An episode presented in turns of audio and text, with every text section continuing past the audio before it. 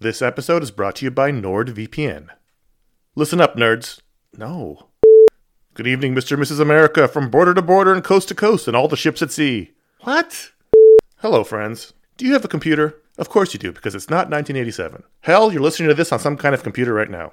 But do you have a VPN? Oh, what's a VPN, you ask? Well, my friend, a VPN is a virtual private network and it offers two key benefits enhanced privacy and security online. But VPNs do a lot more than that. VPNs shield your IP address, change your browsing location, and make online life easier. It's all about safety and security, my friends. But like everything else in life, it's also about watching TV. Don't let your paid subscriptions go to waste. I use NordVPN to access my home content while I'm traveling. Wink, wink. Plus, secure your connection on public Wi Fi in airports, hotels, cafes, anywhere you go when you're traveling. There's over 6,300 servers in 111 countries, and you can find a nearby server for the best VPN speeds. NordVPN is easy to use. Connect with one click or enable auto connect for zero click protection. And it's got amazing speed. NordVPN is one of the fastest VPNs out there. And with just one NordVPN account, you can use it on six devices. It supports every major platform Windows, Android, iOS, Mac OS, Linux, even Android TV. I think those are all real. Don't miss out on all the awesome benefits for using a VPN. Go to nordvpn.com slash ifanboy today for a risk-free 30-day money-back guarantee. The link's in the show notes. Once again, that's nordvpn.com slash ifanboy.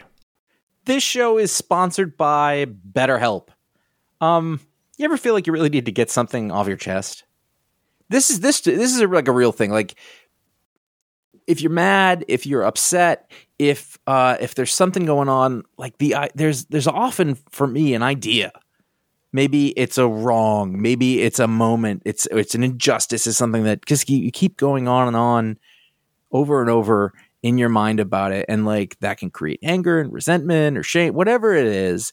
And very often, I have found I am not a therapist. I have found that when you let it out, when you give it voice, when you say it out loud, um, sometimes it makes you feel better because you you've expressed it, and sometimes it makes you realize like, oh, this is not a big deal, but I've, it's been stuck in my head. So you give voice to those things, um, and it can make you feel a lot better. And shock of all shocks, therapy is one of those things that can help you do that. It can help you be able to say those things in a place where you don't need to worry about the repercussions of it, work your way through it, uh, figure out coping skills, how to get around it.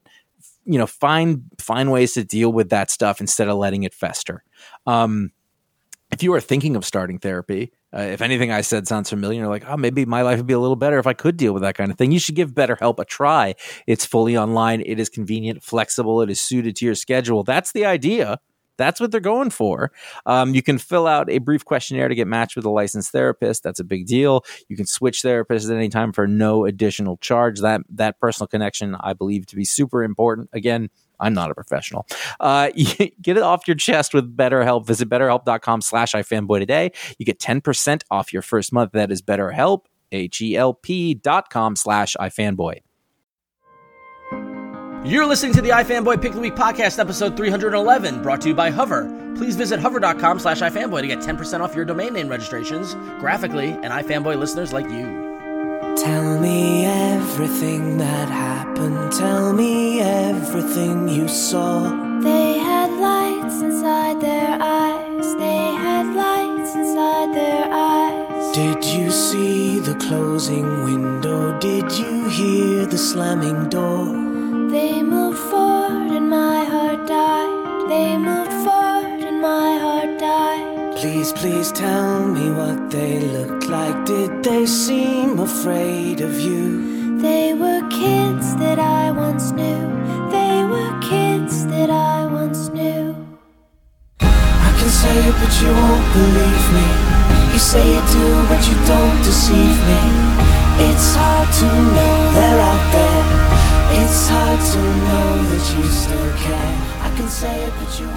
Hey, welcome to the iFanboy Pick of the Week podcast, episode 311. My name is Ron Richards, and as always, I'm here with Conor Kilpatrick Whoa. and Josh Flanagan. Whoa. And we're doing Keanu, apparently. No. we, we are from the website. Bodie. I, see, some people do. There's there's different. Some people do Matrix. yeah, I do. I go Keanu? Point Break. I go Point Break. Some people go Point Break, and, I, and I tend to go Bill and Ted. Bill and Ted, man. Yeah, no, Yeah. I'm Point Break. Anyway, Uh, we are from the website ifanboy.com, which is a website de- dedicated to the uh, celebration and enjoyment of the comic book industry and the comic books that are created by them. Uh, and in doing so, we read a lot of comics. Every Wednesday, we get our stack of comics from our local comic book stores or our digital uh, stores of choice and uh, read them. And then one of us has the task to uh, identify the book that he felt was the pick of the week, the one that he enjoyed the most that week. Goes to the website to write a review about it. Then we come here to talk about that book as well as all the other books that came out this week um, and just kind of what the cultural zeitgeist has to offer for this week in comic books. Whoa.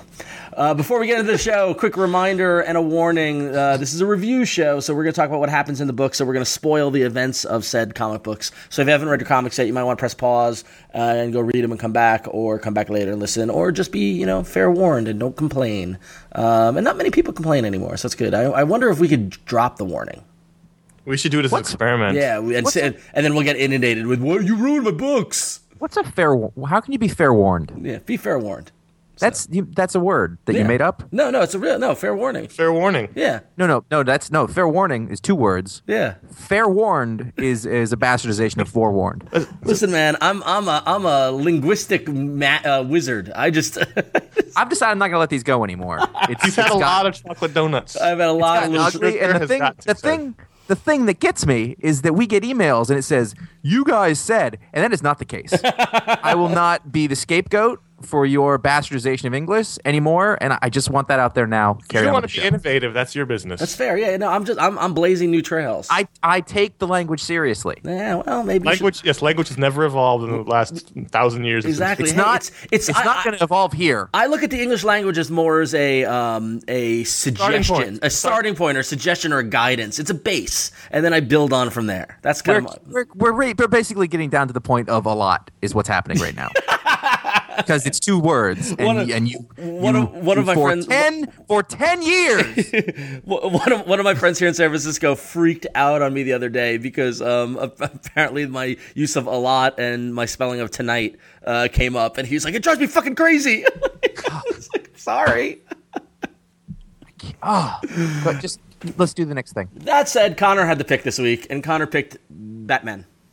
I don't know if you guys have heard of this new writer named Scott Snyder, but he's pretty good. He's onto something, I think. We don't talk about him a lot, and I feel like it's time he got some recognition, at least on the show. Yeah, possibly. Batman number three was the pick of the week, and if it's at all possible, this series is getting better with each issue that goes along, and that's saying something because it was the, the first issue was one of the best of the new DC relaunch. Um, I think it's possible to say that. You just did. I did say it. See, Josh, I just said it. That's uh, nice work, Captain.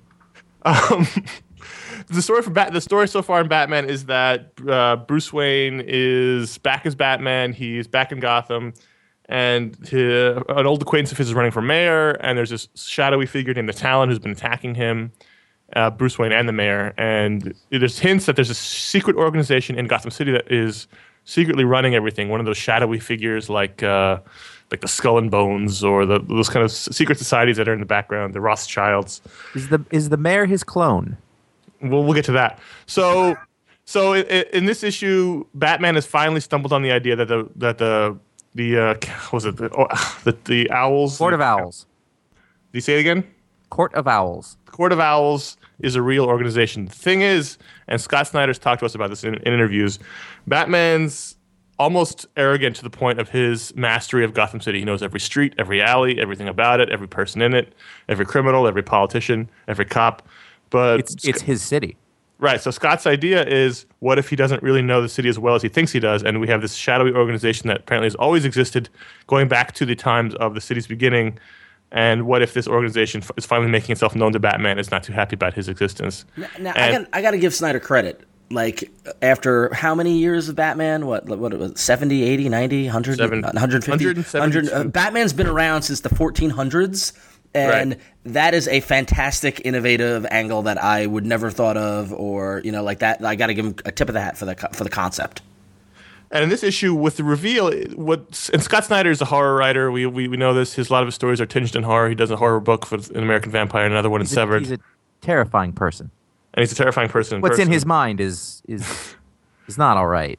um, in this issue, we really had a horror uh, structure in the way that the the information was revealed to Batman as he's investigating these clues. He f- finds out where the Council of Owls has been has been uh, based throughout And- the city. this- that, This is where I will tip my hat to him. The concept of the hidden 13th floors uh, way outdid being John Malkovich. Yes, absolutely, absolutely. Uh, and I was, and and then as it kept going out, the way it was laid out in those pages, uh, magnificent.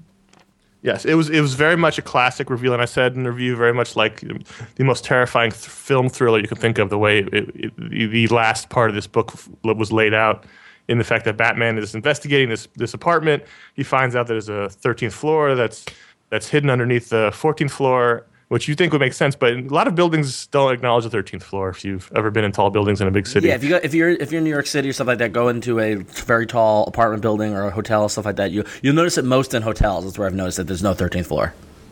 Right. So, the, so the idea here is that they, when they built these buildings, they actually built hidden 13th floors that you couldn't that you couldn't even get to, and that's where all the, the, the, the bases are hidden, and they're all over the city. And as it's revealed, and the and Batman trips an, uh, an explosion, it was really laid out very well. Um, and I also like the fact that it's tied into it- tied into Gates of Gotham, but in, in a way you don't have to have read Gates of Gotham to. No. To, Oh yeah, I didn't read Gates of Gotham. I love it. Uh, So apparently his grand great grandfather or grandfather, whatever. There's some sort of Great great grandfather. yeah, there's some sort of grant or trust, um, and everyone who has earned that has become an archeo- uh, has been a, has become an architect, and through the years they've built the buildings of Gotham, and it's almost like the Waynes have been funding this. Th- these buildings of these hideouts, which I thought, which was ge- like way to layer it and tie it in and and add a legacy factor. I didn't read Gates of Gotham. I know nothing about this stuff, and I thought it was great. Yeah, it- it- Alan Wayne makes his brief appearance in a flashback, and if you read that, it's, it's even more powerful because you saw the formation of the city and Alan Wayne and all the, the weirdness that went into that. And it's the Court of Owls, and I have a mental block about the name for whatever reason because probably because it's nine o'clock in the morning. Um, I just from the story wise, this, this I thought this issue was very well structured. It was it, by the time I got to the end, I was breathless. And, you know, it was one of those. You were you underwater. you were in the bath. I like to hold my breath while reading the book. Right. See, Like when you really like a book, you get out. down. It's just your eyes are out, and then you're like, "Go!" And you almost uh, actually one. Uh, the thing is, that's one of the reasons we didn't talk about this, but one of the reasons that he didn't uh, keep reading Superman, it almost Yeah. killed him. How do you think we get the pick of the week done? I got to get read them fast. So, um, that's story wise, it was fantastic, but art wise, This is what we have to do to keep the show interesting for us. no, it's just after 10 years, it's like, okay, how can I make this reading this comic a challenge? I hang myself upside down and read my books that way. it's called autoliterotic fixation. yeah, exactly. I have a plastic bag over my head. I get those little arm thing. I got those little leg things over the closet, and then I get the comic book, and I just read until I can't, until I kind of fade out, and then I quit, and then I snap back out of it. It starts with a ball gag. You're right. Yeah, yeah. And that, that was that was That like the far first enough. thing. Yeah. Yeah, it wasn't working. I mean, when I had a stuffy nose that one time, that kind of added, but That's creepy, but not as creepy as the owl face mask people. The owl face mask people, especially the first drawing, the historical picture, was creepy in a way. And I'm in Ron, you'll appreciate this in, in that Twin Peaks way. Yes. That kid from the movie who Yep. had the mask and he ran around in the background. Mm, oh, it still haunts me. I love the It was- ste- I love the steampunky kind of owl costume. Yes. You know, like, oh, oh, this is Well, that, that brings up Greg Capullo, who I think is doing just wonderful work in this book. just marvelous. Just, I remember when he was first announced, a lot of people were like, "What?" I like how Ron said something like a woman named Evelyn. it's just marvelous. It is. no, you're right. I, I mean, admittedly, I haven't seen Greg Capullo for years. Well, I saw him a little bit on Haunt, but that was, but not the Spawn. really. Spawn. I haven't seen him since the '90s at Spawn, and and this is like ridiculous. Like, no wonder he had lines uh, the whole length of of uh, of 11th Avenue at New York Comic Con because it was just ridiculous. Who's a, he was he's a he's a heck of a storyteller. I think as we saw in this one, Yeah. uh, especially uh, in those those conversations in the hotel room, which uh, are quite there's quite a lot of information to be put through there. But if you just look at those pages and you start to see uh, how he built them. Uh, and, and you know where you know where your eyes are going and what you're seeing. They they cut to outside, you know, and they you know they zoom in on the eyes. Just it was a really good way to break up what, what could be a talking head situation. I, and I, I think that I think it's really interesting to see after th- just three issues, Snyder and Capullo, who have never worked together, who couldn't come from more different backgrounds or different kind of experiences or different kind of you know places, coming together and gelling in three issue within three issues. It's fantastic. This Yeah. is one of the best books out there, I think, right now. Yeah. Um, the only downside, as, as J- Josh mentioned, is that two of the main characters look very similar, and whether or not that's, that's intentional, we'll find out. But The, the thing that I noticed in this one is that their eyes are colored exactly the same, and I'm like, well, now I'm thinking they're doing it on purpose. or So- no one's paying any attention. Well, I think their chins are slightly different. I could, I mean, and one was in one was in a bed and one was standing. That, and that's really that was your key. yeah, It was the bed. and But- one one called the other guy Bruce, and the other guy Right. called him Lincoln. So yeah, so and the hair was pushed different. yeah, yeah. thing is, his name wasn't even Lincoln, which is the weird thing. Is his name Lincoln or what's his name? I don't know. Grant. It's some president name, right? It's uh, Ch- Chester A. Arthur. Uh. That's name. Al- Also, got to give up Capullo that cover. One of the best covers of the year. Yes. I, I, that cover is awesome. Like it had a it had a, uh, a Frank Miller esque to it. You know, like not bad, not. But without the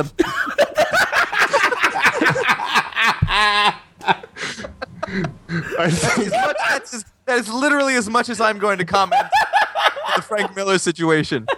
The hanging participle. this this show's going nowhere. Just we're laying it out there now. We apologize early. Um, I think this book is is reaching event status in that when it comes out now, it's a big deal.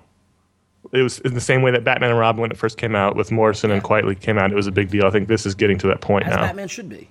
Yeah. So Next issue, Billy Tan.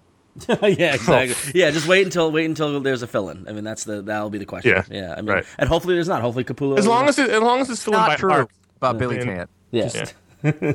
He's busy over in Hulk. We'll get to him later. yeah, we will. So, um, well, uh, yeah, no, the Batman was great, but um, my pick of the week was a book that I was very, very excited for.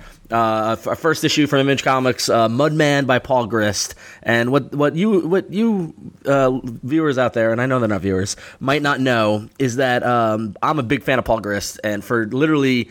10 years I've tried to get Josh and Conor to enjoy Paul Grist. Uh, first through his crime book Kane, which neither of you liked. And then I don't even think I bothered with Jack Staff, which was his wacky kind of British superhero kind No, of. you didn't. I didn't even bother. I But tried to read it. but Jack Staff is fantastic. Um, admittedly, it's out there. But here, Grist is um, with a brand new first issue doing a teen superhero called Mudman, and it was fantastic. And I'm assuming I'm the only person who read it. so much fun. You read it Of course. and you liked it. it. I loved it. Oh my god, really?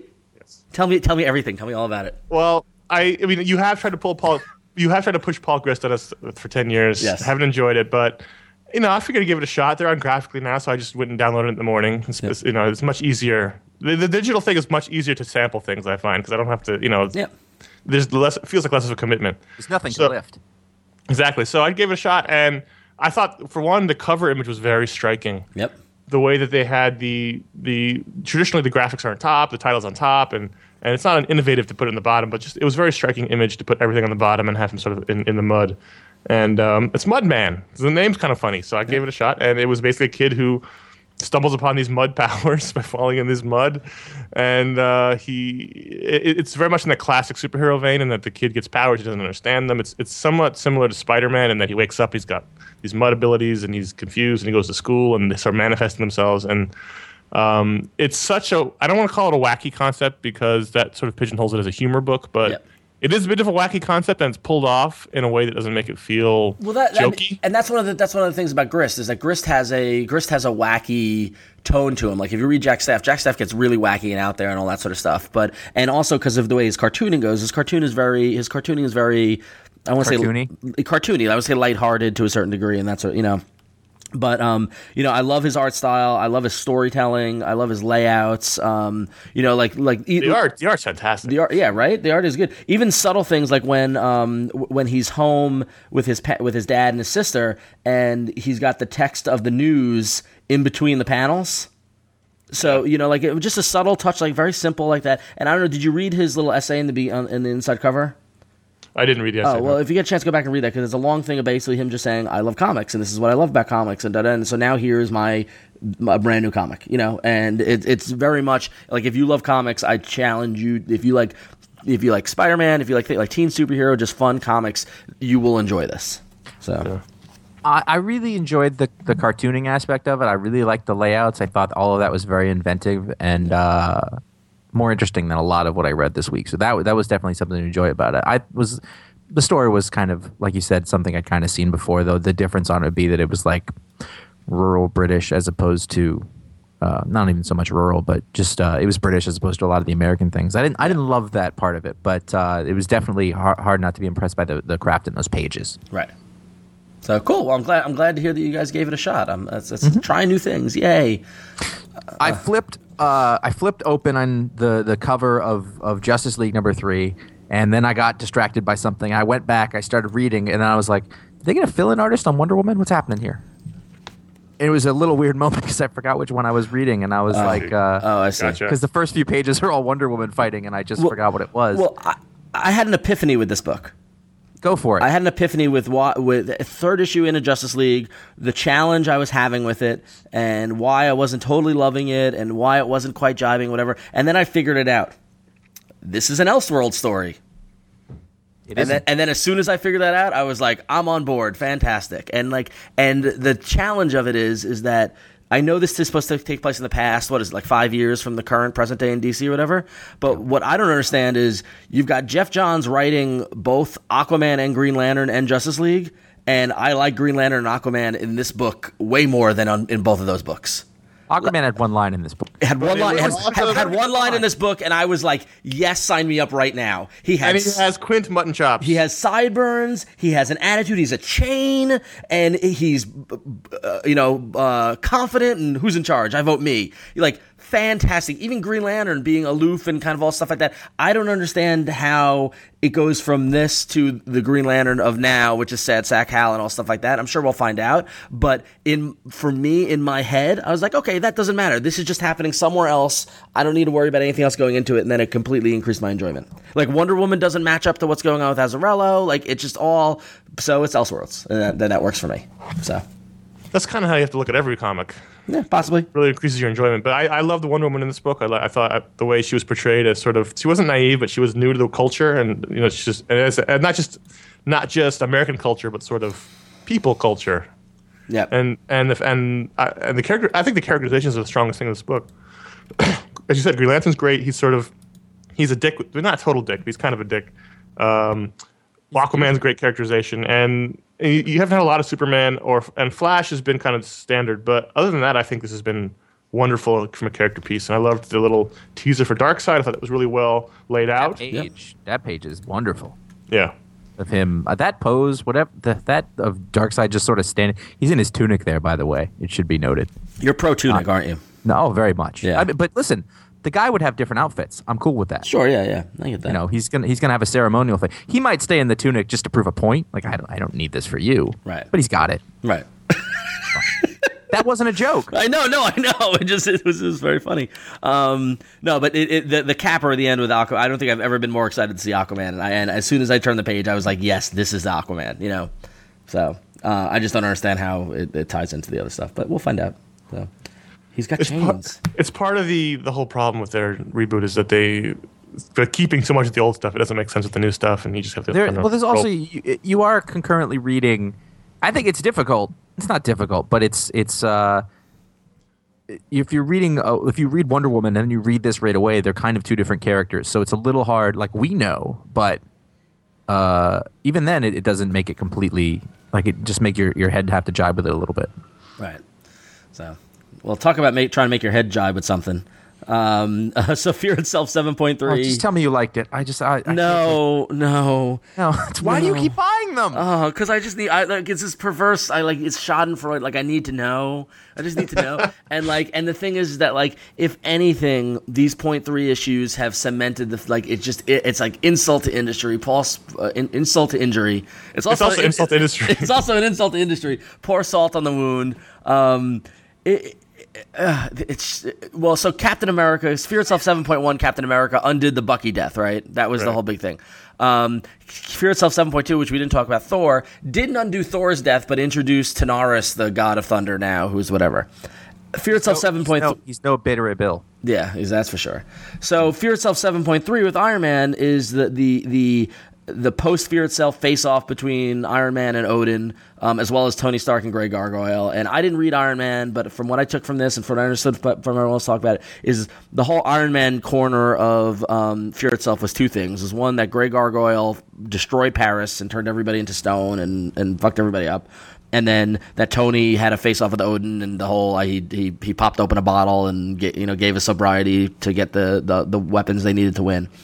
Um, so this issue is two things: Tony talking to Greg Gargoyle, saying, "Why should I let you live?" And then Tony also at another point talking to Odin, and Odin kind of pointing out to Tony how insignificant he is in the grand cosmic scheme of things. And then I guess to prove that point or whatever, Odin then restores Paris and brings So, so this whole point through point whatever Yep. um, epilogue has been one big reset button. one huge no no not no no no no not a reset button uh, you know on your computer when you screw up and you hit control z and it, it triggers Yeah, the undo undo, function three issues completely undoing everything that should have had weight in that entire inv- event Except for Thor's death, who's still except for thor's death but they have a different thor and blah blah blah He'll be Yeah. back. Well, for- maybe that's maybe that's a that's a good long term decision, and then it's it's it's uh, bookended by the obsessive need to have comic book stories that explain what all that was, sort of like that that Spider Man uh, series that I don't remember the title of.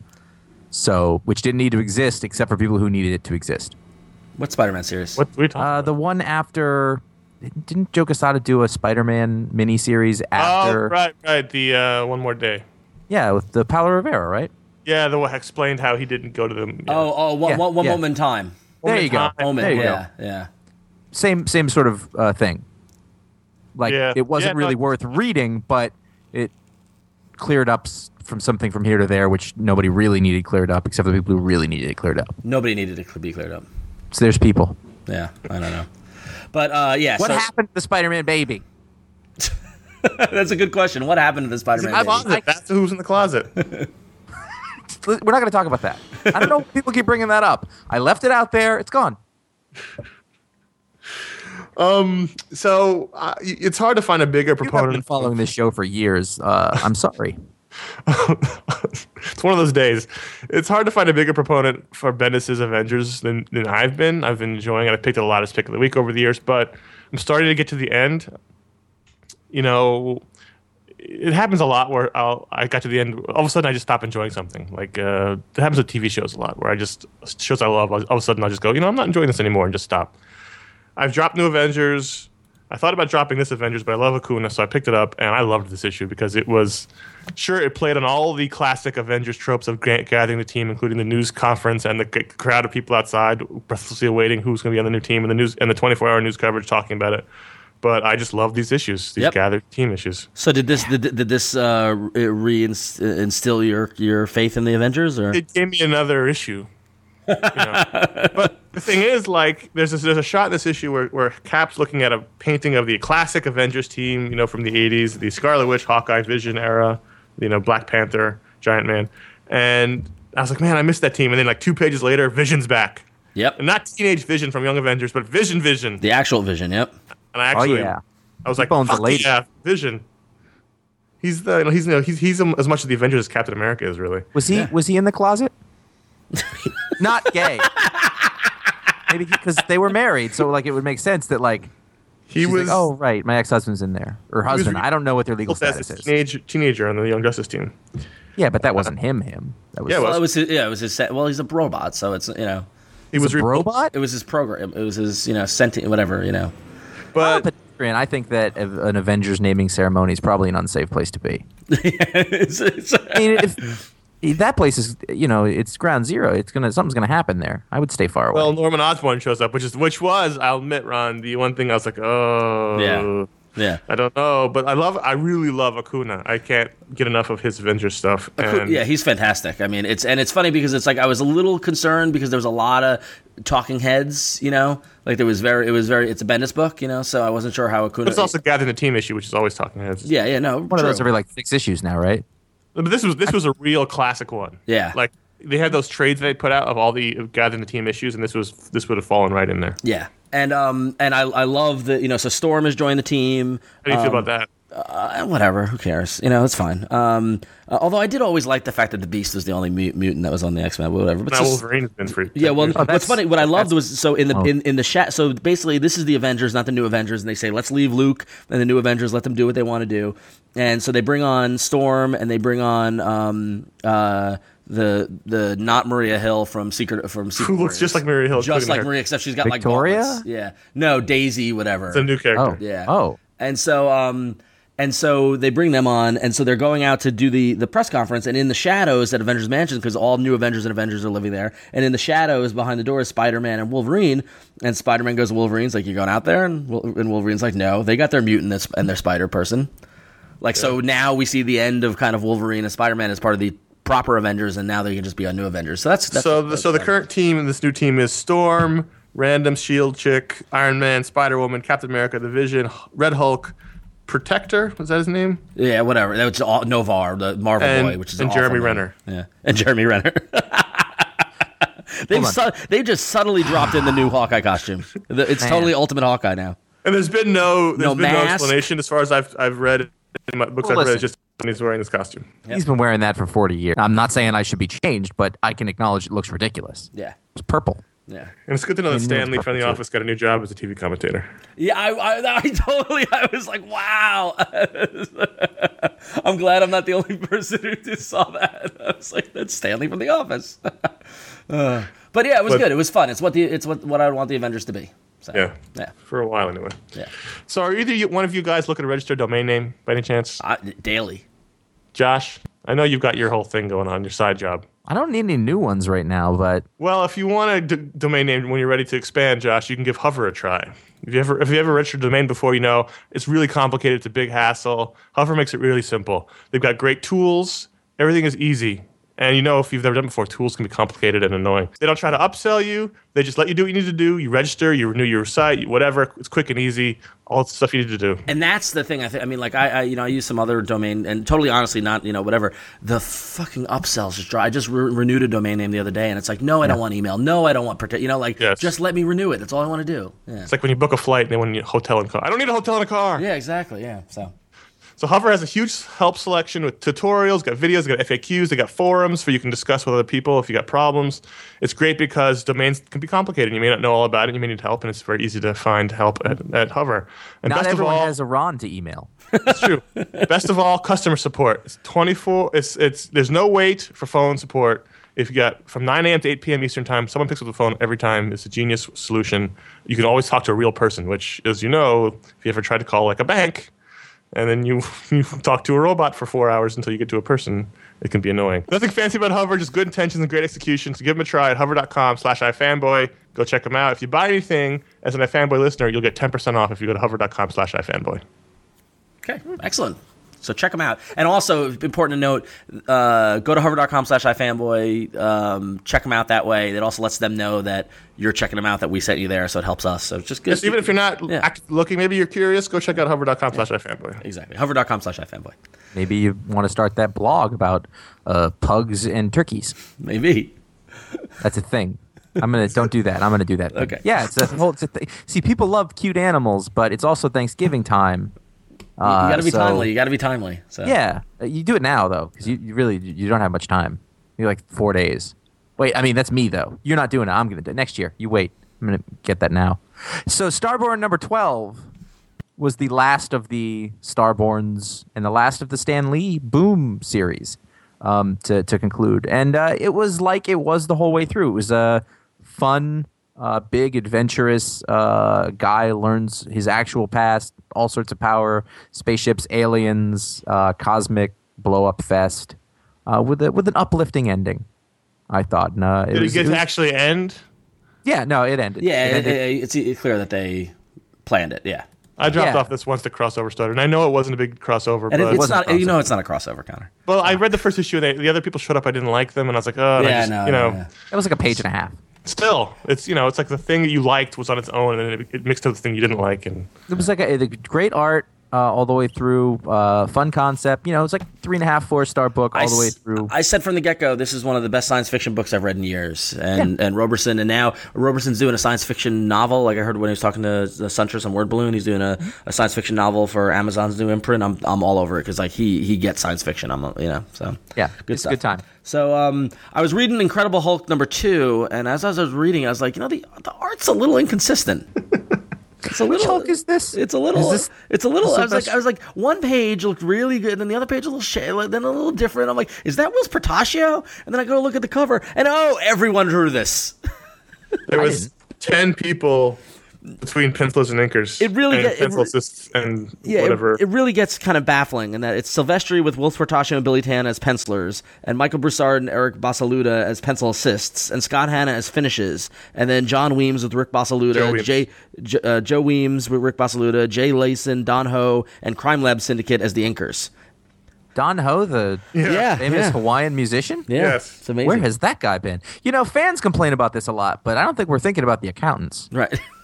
This is a minefield. yeah, exactly. This is got to be tough. Who get, how do you pay and all that stuff? Royalties, Uh. digital royalties, four years down the road, they're like, "Oh God, it's this Incredible Hulk thing again." Yeah. So I mean, no, but that said, it didn't really get in the way. It's a good story, you know. Like well, uh, I mean, uh, yeah, uh. there, there. I mean, and there, there are apparently legitimate reasons why Silvestri couldn't. Yes, yeah, I heard, yeah, yeah, yeah. but it's still i mean at the end of the day we're, we're judging the book and i you know for all his stuff was his stuff and i enjoyed it but by the time we got to the end i thought it really took a downward turn in terms of art um, and also when you have many many artists you have things like hulk's giant skull necklace disappearing and reappearing from Yeah, page to page. exactly. Yeah. um, but uh, or that guy with no neck who walked up with the tuxedo right. Um, Oh, the, no, the, the Hunchback, the Hunchback. Although I got to give him credit that that I'll take a mad scientist. I'm down with a mad scientist. Um, Story wise, I think this is lots of fun. It's Mad Scientist Hulk, and Yeah. I, I like the mystery of not knowing how Hulk and Banner split. who right? that being a reveal, but uh, Who, whoever drew that whoever drew that panel of the mad scientist in the tuxedo with the guns, um, very Tim Sale esque. It was. Yeah. Which I was like, oh, that's uh, like That, that- that you gotta love in a comic book. Whoever drew that panel not page, uh, whoever drew that panel, who who did that one? I don't know. It's one of these guys. yeah, There's a lot of guys. So I, I feel I feel bad for Aaron because I know that he's p- giving it his all, and it's like, uh, you know, he's probably all right. yeah, he probably is. Yeah, he's I mean, Yeah. you know, I'm I haven't looked at the sales, but I'm guessing he's all right. yeah. Anyway, okay. He's good. Conor, bring me the sexy time. Yeah, Catwoman number three was almost pick of the week, very close. Wow. Um, this book is getting better with each issue. In the last issue, Catwoman's friend and fence, the cliffhanger was she was dead in her apartment, tied to a chair. And this issue, basically, the chickens come home to roost. You can't keep stealing from powerful people and expect no blowback. This is very much like, uh, you know, I guess like, like the movie Heat when they when when they find you know their their buddy killed by their informant. Um, like she's she's she, the stuff the bad stuff she did blew back on her, and the people that she ripped off came to find her, and they found her friend, and they killed her, and they beat her really badly, and she broke out and fought. You know, it was very emotional. She had to she flashed back to meeting her friend. We got a bit of their relationship as she lay there with a bullet in her head and a be- beaten body. And then uh, Catwoman, of course, got very angry, broke out, beat them all to death, and uh, not to death, but beat half to death, and almost killed the main guy until Batman showed up and stopped her. But it was very much and they had uh, sex. they didn't have sex because she was they, very they, upset that they her friend smooched died. a little. Yes, well, because she was sad, but Right. uh, Right, yeah, I know. Because when, when girls that I'm consoling are sad, I, I, I stick my tongue down their throats. they didn't do any of that. I'm just Uh, kidding. the thing is, we came off as cavalier before. But that um, no, I flipped through this in the, The store. I'm, I'm not. good I'm. I'm not reading this anymore, but um, just because it's just too much. But um, I flipped through in the store, and I, the art. I thought I was really impressed by the art. I thought it was really good. There's a couple of really dynamic shots in here, including one I put up as panel of the week on fanboy.com, and uh, just this is this. I mean, there's, they, they they went up with the splash in the first issue with the sex, and they, obviously that was an attention getter. But this really has been a fantastic Catwoman story since then, and uh, she's. I mean, th- this is uh, people complain this is the same, pretty much the same Catwoman from before. Yeah. I mean, it's it's really good though. If you like Catwoman, it's a great story. Cool. Uh, we talked last week about um, uh, Ron had thought that Uncanny X Force is the best book over at Marvel, um, and I'm I'm still under the impression that Thunderbolts number one sixty five and the series itself has just been so good. It's so good. I, I I'm not disagreeing with you. No, uh, it's- yeah, and it's it's just a matter of taste or whatever. Yeah. And, and this is just like another one. It just keeps rolling on.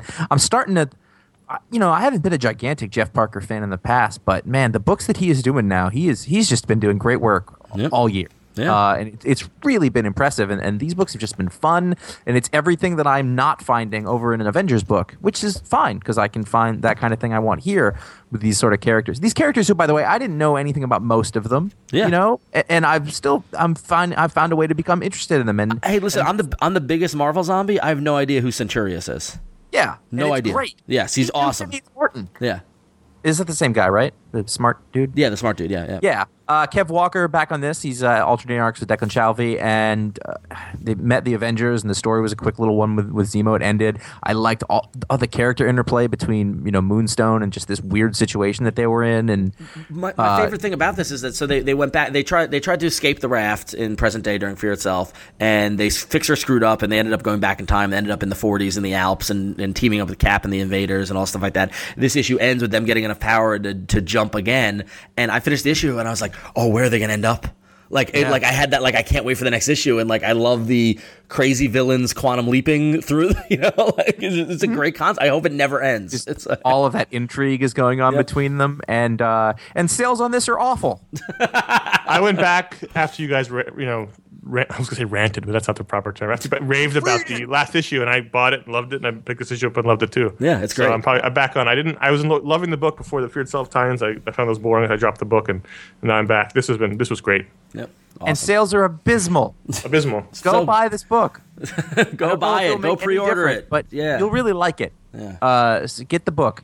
Uh, over in, in terms of outrage, uh, there's been very not very much on uh, Wonder Woman's mother in a gratuitous sex scene, silhouetted side boob yeah. with Zeus. I, I don't know why no one was upset about this. I Maybe think because it was one of the best drawn scenes I've seen in a comic book in a really long time. Totally agreed. Yeah. I Uh, think this this was a fantastically constructed book, much like Batman. There was an A plot and a B plot. The A plot was Wonder Woman finding out about her parentage. The B plot was these other Amazons putting away the dead bodies from the war, and the one rabble rouser trying to stir up trouble against Wonder Woman amongst the, the masses. And they both collided in a wonderfully constructed uh, scene where Wonder Woman shows up, punches the rabble rouser, knocks her out, and they move on. Like you, you, I- you think you're building up this big, this big sort of fight, and she just walks up and knocks her out and says, "I'm Wonder Woman," and the rest, they've you know, falls back. I in line. like right at the beginning that Strife is still hanging out. Like I did all this, but I'm just gonna stand here while you clean up. What a dick for a lady. But I mean, that's just that's just the mean thing to do. This book is so good. I, I'm I'm calling this. This is this is this could very well get the Eisner Wow. for like best series. I mean, look at the work these two guys are yeah, doing. yeah, fair enough. Yeah, agreed. Cliff Chiang, just Cliff Chiang, next- I love Cliff Chiang. next He's level. great. Yeah. So those are the books that we enjoyed this week. Um, but a whole bunch more came out. If you go to ifanboy.com slash comics, you can see them all. And you can go do your pull list and you can rate and review them. And then you can also identify what your pick of the week was. And we're going to highlight the top five picks of the week from the iFanboy community. And number five was uh, Rick Remender and uh, Stefano Caselli, I think was the artist. on Yes, Venom yes. number nine. And uh, 0.6% of you made it your pick of the week. oh, it's one of those weeks I see now as I look at the numbers. Um, We call it Batman Week or Snyderism. Number four uh, was Catwoman number three with 1.3% of the pick of the week percentages. Number three was Justice League number three with 2.4% of the pick of the week percentages. Uh, number two was Wonder Woman number three with 3.6%. And at the time of recording this podcast, the number one book, according to the iFanboy community, was Batman number three with 86.2%. that might be a record. 86.2%. It's insane. I think uh, it might be a record actually. I'd, I'd- I'd- Well- I'd have to go back, and I'm not going to, but I think it. I think it. So. Con- Conor, your pick was Batman. My pick was Mudman. Uh, Josh, what was your pick this week? it has to end in man. I don't know if I clicked it, so Well, it just- would either be Wonder Woman or Thunderbolts. Go I'd with Thunderbolts. Go with I would- Thunderbolts. I would probably go with Wonder Woman. Okay, Wonder Woman. Fair enough. User reviews. Cruz reviewed X23 number 17 and gave a story a 5 out of 5 and the art a 4 out of 5 and 0.5% of you made it your pick of the week, which in this this uh, week wasn't that bad. Yeah. Probably ranks at number 6. Um, Cruz says, when this iteration of X23 launched, I decided to skip it. I didn't really like X23 when written by anyone other than Kyle and Yost, and the art wasn't to my taste. But then I saw some of the things that were going on in the book and was intrigued. This issue is everything I used to love about Marvel the perfect balance of fun and drama, the underlying soap opera romances, the sense of a truly connected universe. Marjorie Liu is a great feel for the character and those around her, and I'm excited now to head back and pick up the first trades. I fear that many people will pass on the book knowing it's been canceled, but that would really be a loss. This is fun, enjoyable comics with some really great character moments and well worth checking out. And that is exactly what has happened because uh, one of my favorite artists, Phil Noto, is now drawing X23. And Oh, hey now. and I heard about that and I was like, awesome, I'll start picking it up. And then I heard that it, got, it was getting canceled. And I was like, oh, well, screw that. So I'll probably go back and still read the Phil Noto issues, but yeah. So It happens. They announce cancellations, people stop buying them, or they don't. yeah, even- that's what happens. Yeah, yeah, it sucks. So and, and it's the thing is that everyone everyone that I know that's been reading X twenty three has spoken highly of it. Has said that you know uh, Marjorie Liu is doing a great job on it, and it's a subtle, nice little book that's doing its own little thing. And and you had Phil Noto, and come on, but you know, I enjoyed her sounds, Black that sounds like market poison. yeah, exactly. Yeah. Meta Metamorphic on Birds of Prey number three gave the story a four out of five, the art a four out of five, and the pick of the week percentage was one tenth of a percentage point. And Metamorphic says it's not easy to take characters you've known for years and make them feel fresh without alienating fans from before. It's also not easy to introduce a new character but make her immediately seem like an old friend. But that's what uh, Straczynski has done, at least for me. Three issues in, and I already Not adore Straczynski. Starling. Swierczynski. Straczynski. That's what I said. Sounds like Dwayne. Straczynski. You said Straczynski. It's a. It's. A, I did not. I don't say that name. I guarantee you. Uh, three issues in, and I already adore Starling. She and Di- Dinah, for a favorite of mine from before the New Fifty Two, seem to have a genuine relationship that feels well like real pals. That's the kind of thing that makes a book like this work. I was worried about Katana at first, as I wasn't keen on her redesign, but she's already added a different aspect with her being uh, a few words. Now we have Crazy Ivy. It's a little balancing act of personality, but it's working and working well. Excellent. This is a good, solid book. Yeah. I enjoy, I enjoy it. Is the art is the art still solid? As the was? art's fantastic. Yeah. It's, it's, it's Jesus, Jesus Marino, Marino? Marino and he's he's wonderful. Yeah. Um, but it's it's, an, it's a it's a fun action sort of adventure book. We haven't really, and we're still in the midst of the first arc, and it's it's very fast paced. So we haven't really got a chance to sort of feel for the whole world, but it's it's it's really quite good. Excellent.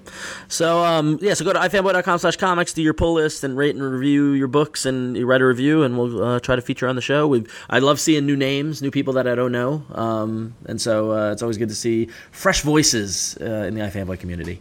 Um, but even though a bunch of comics came out this week, there are so many more comics to be enjoyed, and you can enjoy them with Graphicly. Graphicly is uh, the parent company of iFanboy, and it's one of the leading digital comic solutions with over 5,000 comics from over 250 publishers. Trust us, there are a lot of comics. Um, and it's got comics from Marvel Comics, Image Comics, Boom Studios, Archaia, Dynamite, and we just recently announced Top Shelf Productions uh, has now come on board to Graphicly. They've done a, a, a full commitment to digital, and we're psyched to be a part of that. Um, and so now you can get all the great top shelf titles on Graphicly and all the various Graphicly devices, as well if you're on a Barnes & Noble Nook or an Android device or the new Amazon Kindle Fire and you didn't return it, uh, you can get uh, top shelf uh, graphic novels uh, that way as well. Um, I don't think you're supposed to say that now. and we've got uh, even more exciting stuff coming down the pipe from Graphicly. It's really cool. Um, so if you go to graphicly.com, you can check out uh, comics on the web. You can also check it out on your iPhone or iPad. If you have an iPad, go to the newsstand and, and try some. You know, if you're a fan of The Walking Dead or Invincible or Savage Dragon or Irredeemable, you can subscribe. Those are actually awesome apps that were developed by Joshua Emmons from uh, Four Star Studios, who's now a member of the Graphicly team, and uh, a really cool way to get your comics delivered to your iPad. It's amazing. Um, so yeah, definitely check it out. Uh, and also, you know, Walking Dead is still rolling on. If you still haven't caught up on The Walking Dead, it's all up on there and Graphicly as well as f- available for the Barnes & Noble Nook and the Amazon platforms and that sort of thing. So definitely doing cool stuff. Uh, so go to graphicly.com, follow us on Twitter, twitter.com slash graphicly or on facebook.com slash graphicly. Uh, and we thank you for your support. Email time. Tony writes and says, "Here's one for the podcast, the letter column. I'd like to hear your opinions on unrealistically skin tight superhero outfits. Oh, oh, it's oh, it's one of these weeks, isn't it? this is something that I've been. It's been a Yeah. growing growing have pet peeve time of to mine for a while. Seeing someone like Mike Deodato on art on your site today made it reach a surface level annoyance. There's Daredevil jumping around naked with red body paint, and I can see Squirrel Girl's rib cage and stomach muscles through her fur. I understand, yes, skin tight spandex outfits are part of the conceit of superhero comics, but come on, things have gotten ridiculous for some artists. It's as if they are photo referencing naked models and color filling them. And yes, there are plenty of artists who don't do this Chris Samnee, Steve Rude, Mike Mignola, Alex Ross, who all different styles, but actually draw people with clothes. I'm not coming from this at, this from a prudish stance, but I guess from an aesthetic one. Much as I am a Bendis fan, I could not share I would not share recent copies of New Avengers with some non-comic reading friends, as I think the art style distracts from the actual story, as they focus on Miss Marvel's spectacular booty hanging out of her thong. Is this a recent trend? Is this based on sexual fetishism, eroticism? Am I a curmudgeon? um, no, yes, yes. there's, well, there's two there's two issues because the the painted on body costume thing is different than the spectacular booty thing. I would say Yes, those- these are these That's are fair, that's these are fair. different things. Uh, the comic this isn't new. This isn't a recent thing. I mean, this is what comics look like. So I think that there's a lot of when comic book artists you know learn how to draw, they start with anatomy, they draw a body, and then they put a logo on it. Right. and that's been like that for a really long time. Um, it's something I didn't even notice for a really long time. I'm, I, I noticed it before Conor mentioned it, but Conor, you, you when you were uh, when Gary Frank was on Action, uh, you always made a point to, to point out that you know the outfit looked like an outfit, looked like clothes. Wrinkles. Yeah, and yeah. belt- Well, it's funny, it's- actually going in the buckles. It's and, yeah. it's funny that Tony mentioned Steve Rude that when he's not getting arrested. Um, I, I remember reading old Nexus uh, co- comics and I thought the exact same thing. Like it looked like clothes, like Alan Davis to a certain degree as well. Like even even though it's all poofy '80s. 80 sleeves and things like that. They the, the clothes look like they're draped over the body, not that just they're painted on. Um, the thing is, I think that there's a place for both things. I don't. I, I, I like the. I, if I were to give you a, a preference, I would say I like the touch of realism. I always tend to gravitate towards art that does that a little more. oh, we're gonna at get into this again. ti- what? We're gonna get into this again. You're photorealistic. From No, no, no. The no, the realism of the if it's fabric, it's clothes. It's going to look like fabric. It's not Right. going to look like painted skin. Right. But at the same time, there is something to in comics that's kind of classic about that kind of thing. I think of John Buscema or or, or John Romita, or you know, with those costumes, I think it's pretty much Buscema. look like that. Yeah. But huh? I think it's Buscema. What did I say?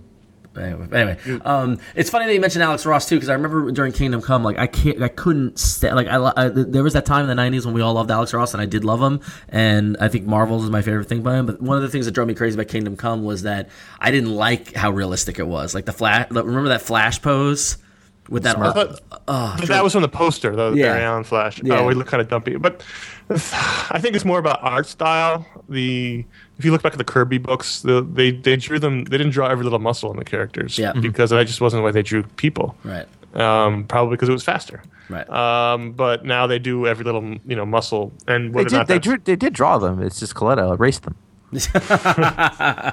hey now.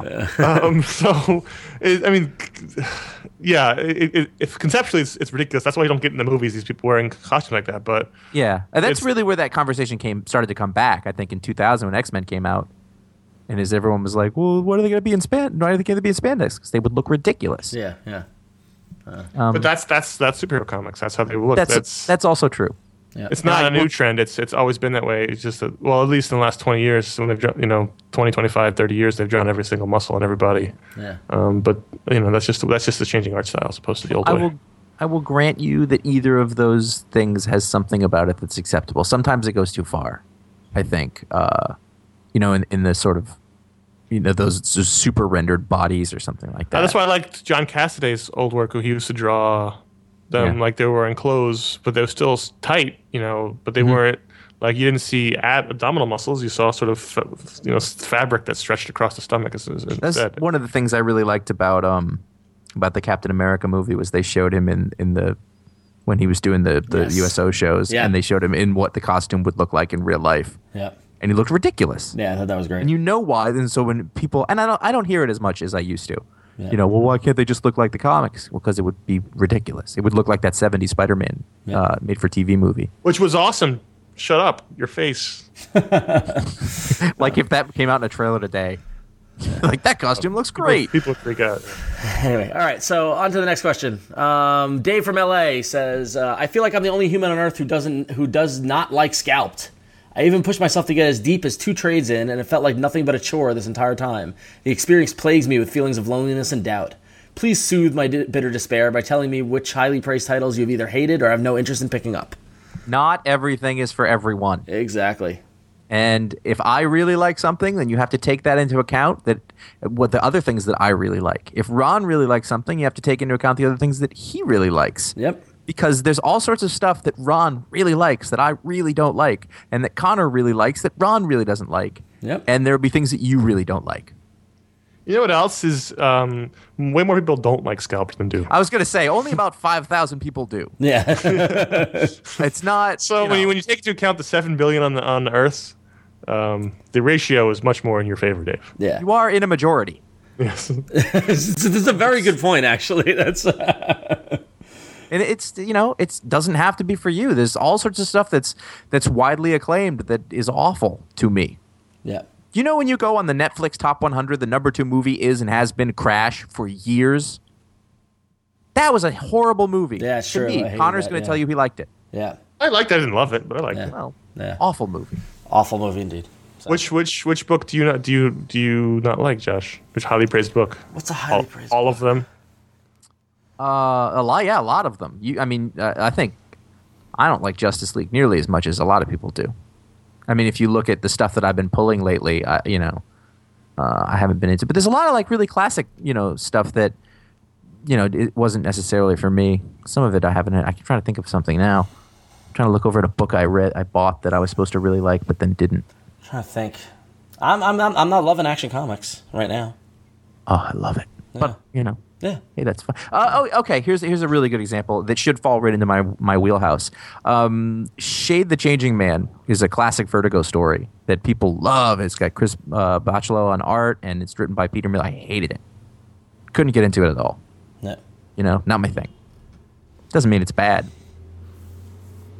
All this right. is going to spawn a whole debate. Yeah. what about you, Conor? Well, it is bad if you think shit. I don't. You know. You know what I mean. I don't have much interest in picking up Journey into Mystery. Okay. You know, I love Kieron Gillen. I've, I've liked everything he's written.